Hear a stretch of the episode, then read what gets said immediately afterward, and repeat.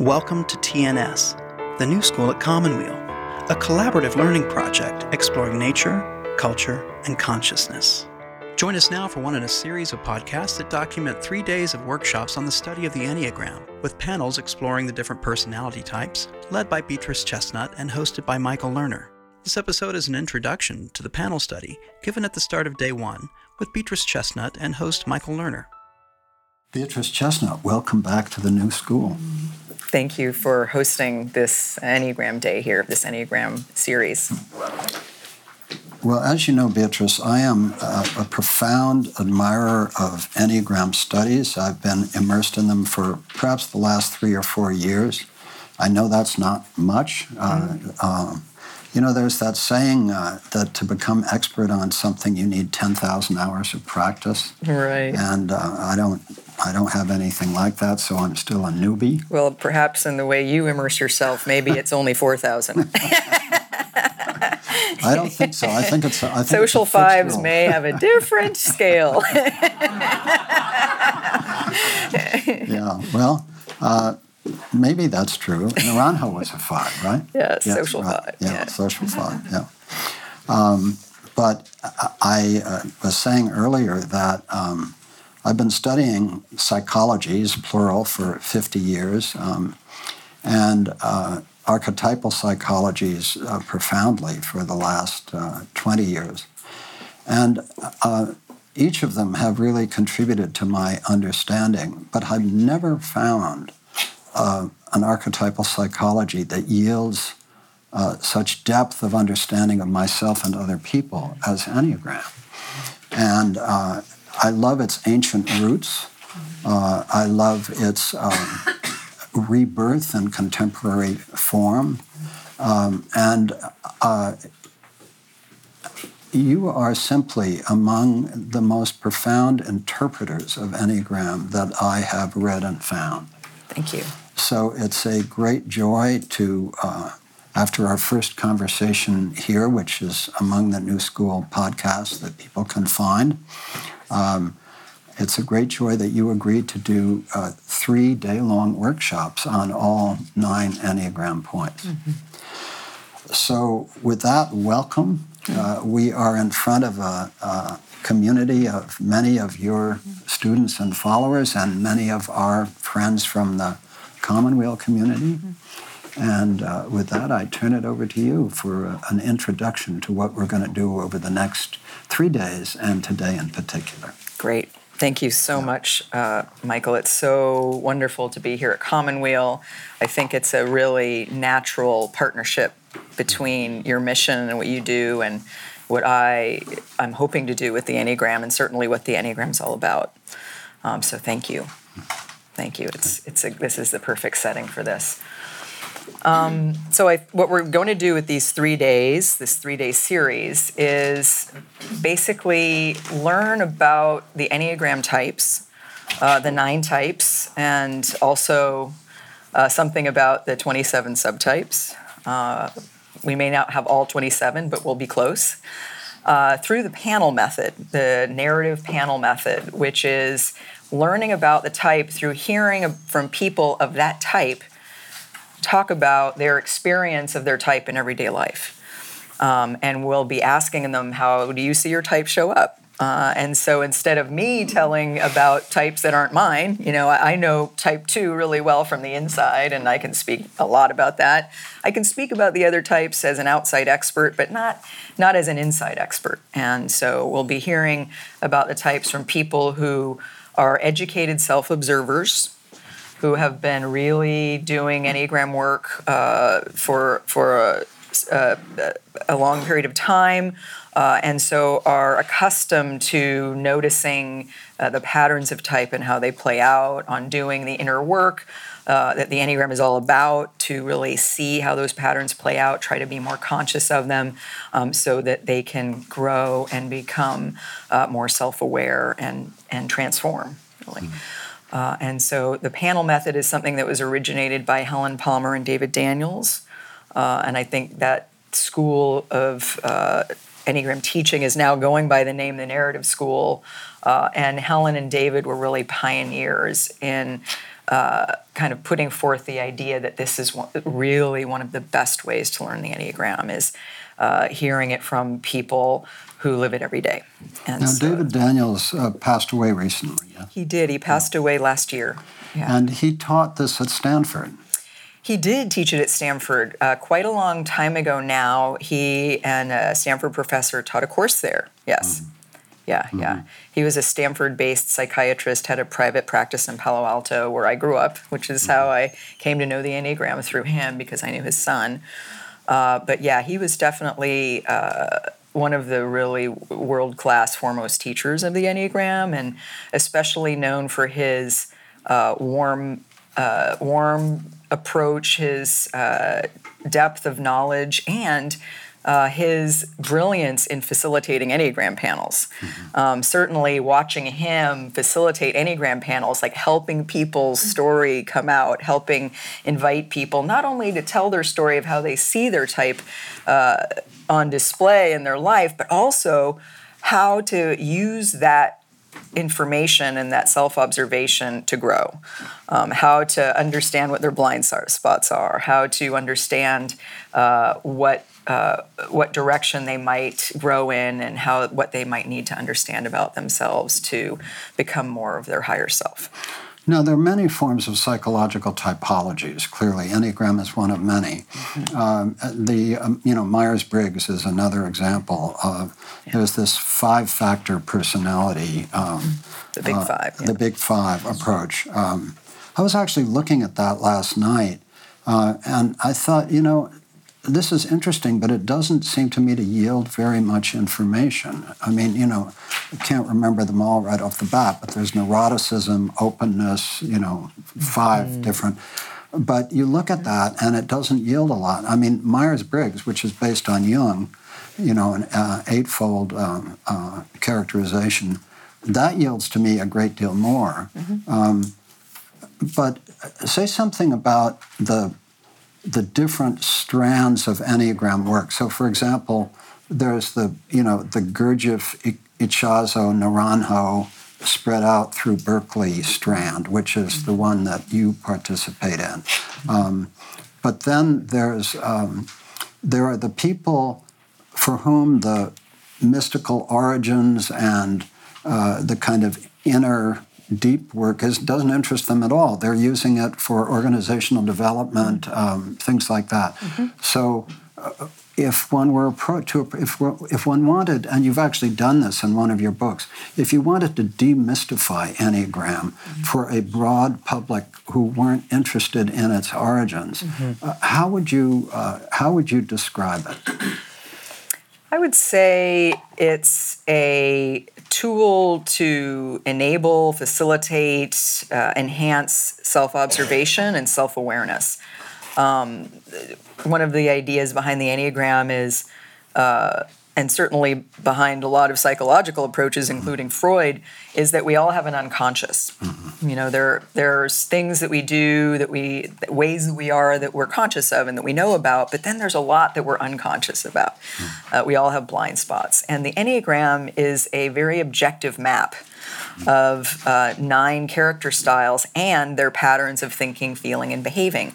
And so by uh, highlighting uh, the specific nature of these patterns, it's almost a guide for self observation. It's a guide for developing greater self understanding and self awareness, uh, with the idea that the more we understand about ourselves, uh, the more ability we have to intervene and shift our patterns if they're not serving us. Right. You know, one of my favorite little memes about the origins of Enneagram um, is um, that the Enneagram, uh, according to some, uh, tracks almost perfectly with uh, with Kabbalah. Mm. it tracks yeah. virtually perfectly with the seven deadly sins of Christianity plus two they lost along the way. yes, yes. Uh, but then here's the one that totally blows me away, and you uh, present this in your wonderful book, The Complete Enneagram. The Enneagram tracks perfectly with the lands Odysseus visits on his way home from Troy in the same order right. as the Enneagram. Right. So to me, what that says is that there are lots of personality typologies, Yeah. but in the Abrahamic faiths and in the Greek Hellenistic tradition, there are these nine character types that have been recognized for 3,000 years. Right. You know, and to me, that is astonishing. It's uh, you know, I like old things. Me I'm too. just somebody who Me likes too. Me too. I love history. Yes. Yeah. Yeah. And so, I mean, and when I read that, let me ask you this: Where did you discover that um, the Enneagram tracked uh, uh, uh, the uh, lands Odysseus visits on his way home from Troy? Well, um, uh, in probably about 15 years ago, to a little more than that, there was a guy in the Enneagram community, Michael Goldberg, who he actually wrote a book about working with the Enneagram in business. I think it's called The Nine Ways of Working. Um, and he was doing workshops on the Odyssey, and he even wrote a little book called Travels with Odysseus. And interestingly, he doesn't mention the Enneagram in that book. Um, however, he does kind of make the uh, the lessons of the Odyssey, the characterizations of the nine lands in the Odyssey, he makes it, he kind of simplifies it for, and, and it suggests that these characterizations can be used for understanding ourselves. Uh, and so I went to a workshop that he did, and I thought, wow, that's incredible. Now, I don't know that he discovered it. I know that he had talked to Ichazo a lot, so I don't know if that came from Ichazo. I'm not exactly sure where he learned it. Obviously, it's there, and, and I give him credit uh, for highlighting that and bringing it out in, mm-hmm. in his teaching. And I and I thought, wow, this is incredible. So mm-hmm. I went and read the Odyssey, which I hadn't read before, even though I was an mm-hmm. English literature major. Uh, it later got me interested in reading the Divine Comedy. You know, the other kind of Oh, that's, I epic should have mentioned that. masterpiece, It tracks yeah. closely with Dante's Circles. Yes, it's not a one-to-one correspondence yeah. that's so neat like in the Odyssey, but it's there in Yeah, different ways, yeah. and it makes you wonder. Did Dante know either the Enneagram itself or something like it? Yeah. And of course, the Enneagram was passed down in secret schools for many generations, for probably maybe thousands of years. It only really surfaced in the form that we know it uh, in such a clear way in the in the last century. So Gurdjieff is credited with having brought it to the West. Yes. Uh, Gurdjieff never taught it explicitly as a theory of personality. He used it in movement work. Right, right. He, he, he taught about the symbol. Yeah. Um, so we know a lot about what we know about the power of the symbol and the incredibly deep meaning behind the symbol and a little bit about where it may have come from. Um, he did talk about th- uh, three types. You know, he called them man one, man two, and man three, which we can see as the body based types, the heart based types, and the head based types. He did talk about that. He didn't talk about the nine types. Um, some some authors think that he didn't know the nine types. I think he knew but didn't talk about it. That's just my theory. I can't prove it.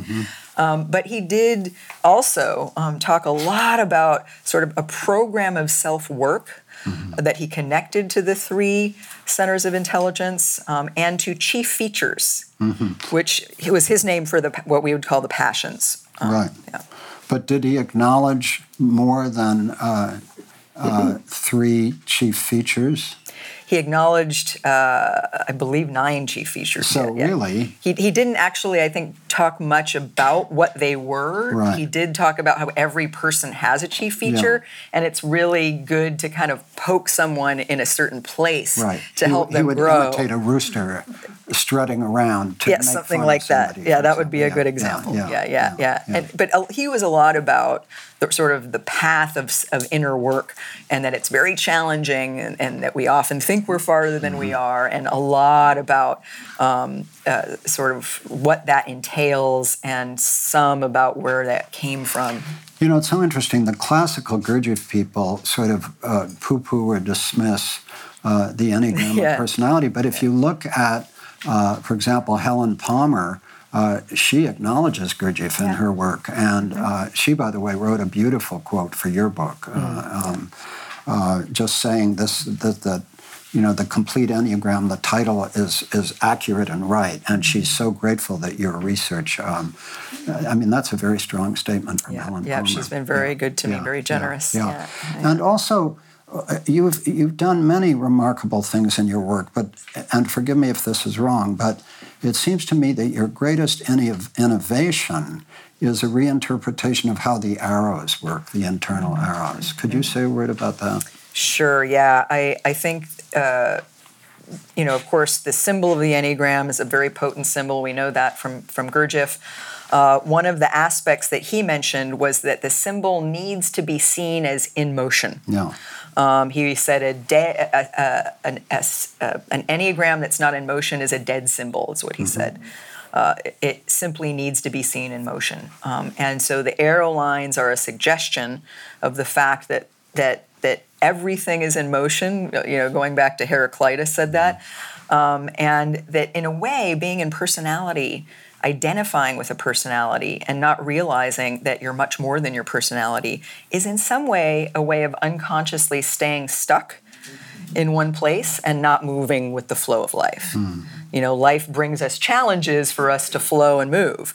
Uh, and the Enneagram maps that. If you know what your main type is, you know what your path is. And you have an arrow that goes against, you have an arrow that comes toward your main point from another point, and an arrow that goes toward another point from your main point. Uh, and those are very meaningful, just like the movement of the Enneagram is very meaningful. And uh, my teaching partner and I, my, my teaching partner, Uranio Paes, um, has done a lot of studies in the Gurdjieff work and also in Sufism. And so we together, kind of at the same time, uh, kind of had this idea we really need to in- interpret the arrow lines in a very specific way to help people understand how they can use th- the symbol and those arrow line points for growth because those are really, really important uh, access points, uh, balancing points, kind of antidotes for the main type. Uh, but we so we have a specific way that we talk about that that we hope will people will find clarity in, so that they can understand how exactly to use those points uh, to grow. So, for example, as a five.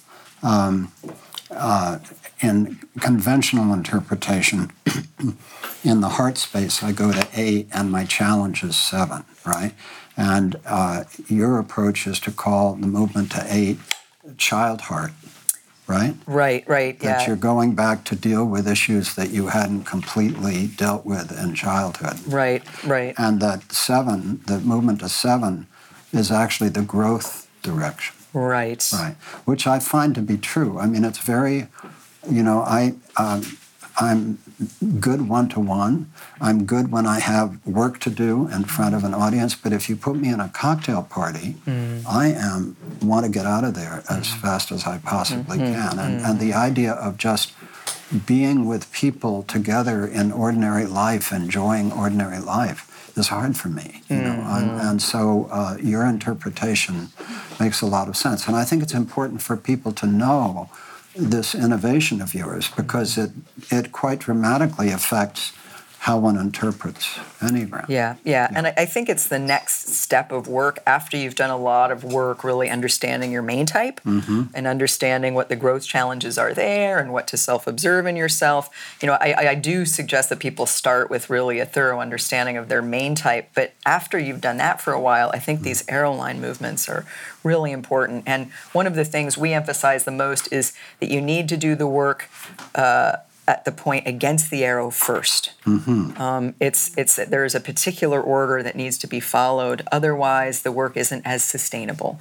Um, so, in other words, you as a five, you would really focus on working on the eight point first. Oh, really? I didn't know that. Me as a yeah. 2 mm-hmm. I would I really needed to focus and need to focus on doing the work at the four point mm-hmm. first before I do my work going to eight. Now, when I go to eight, if I haven't done my four work, any change that I might be able to to bring about at eight isn't going to last because I haven't had the stable grounding at four.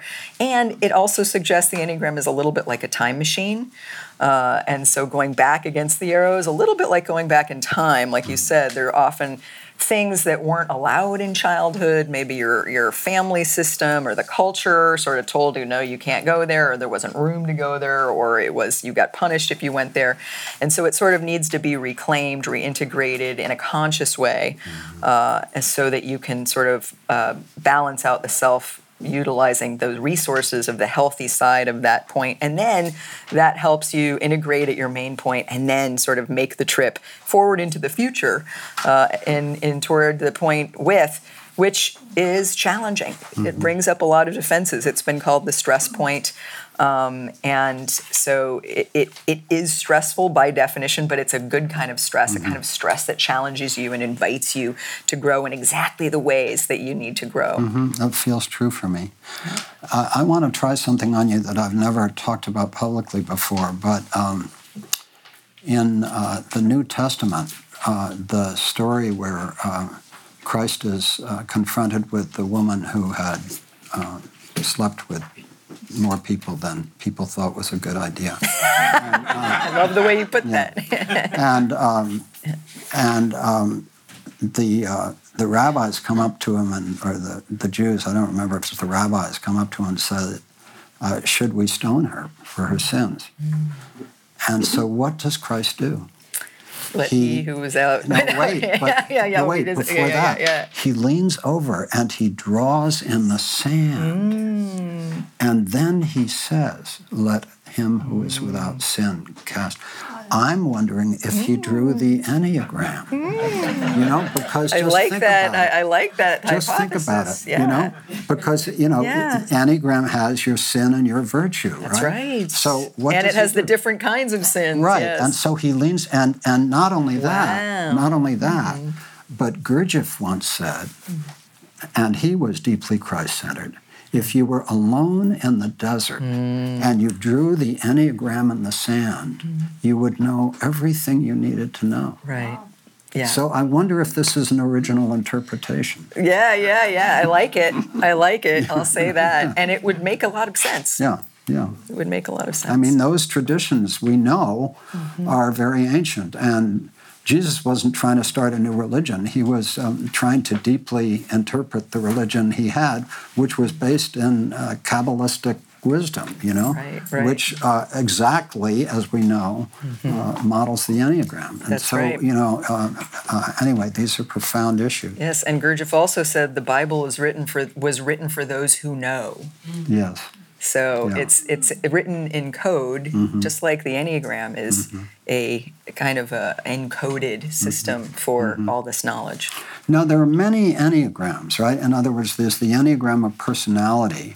Uh, how do you how do you think about the other enneagrams other than the enneagram of personality? Well, I think about the enneagram, and and and true. I went through an Arica training with Oscar Ichazo's group, and they talk about the enneagram of this and the enneagram of this and the enneagram of this and i think it's true because but i think of it in two different ways i think of the enneagram as a typology as this personality typology and then i think of the enneagram as as process mm-hmm. um, as steps in a sequence. Mm-hmm. And I think that's what the Enneagram really is. It's not only something that teaches us about our types and other people's types and how we're interconnected and how we can use knowledge of psychology and spirituality to grow that in the way that it's encoded in the Enneagram but also it's a map of process. It's the steps needed to take. So one, at point one is not just type one, it's the first step in a process or the first note in the octave. Mm-hmm. Uh, as Gurdjieff's talked a lot about um, the law of seven and the law of three coming together and the law of one in the Enneagram.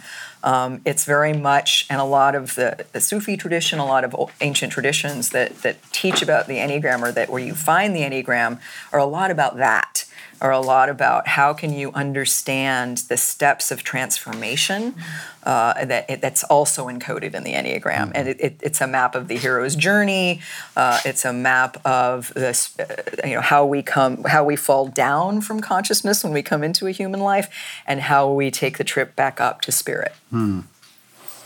Yeah, A.H. Almaas's uh, Enneagram of Holy Ideas is such a beautiful text. Uh, yes. Yeah. Um, so um, we're going to start the panels soon. Um, this is so rich. Um, I what else would you like us to know before we start the panel?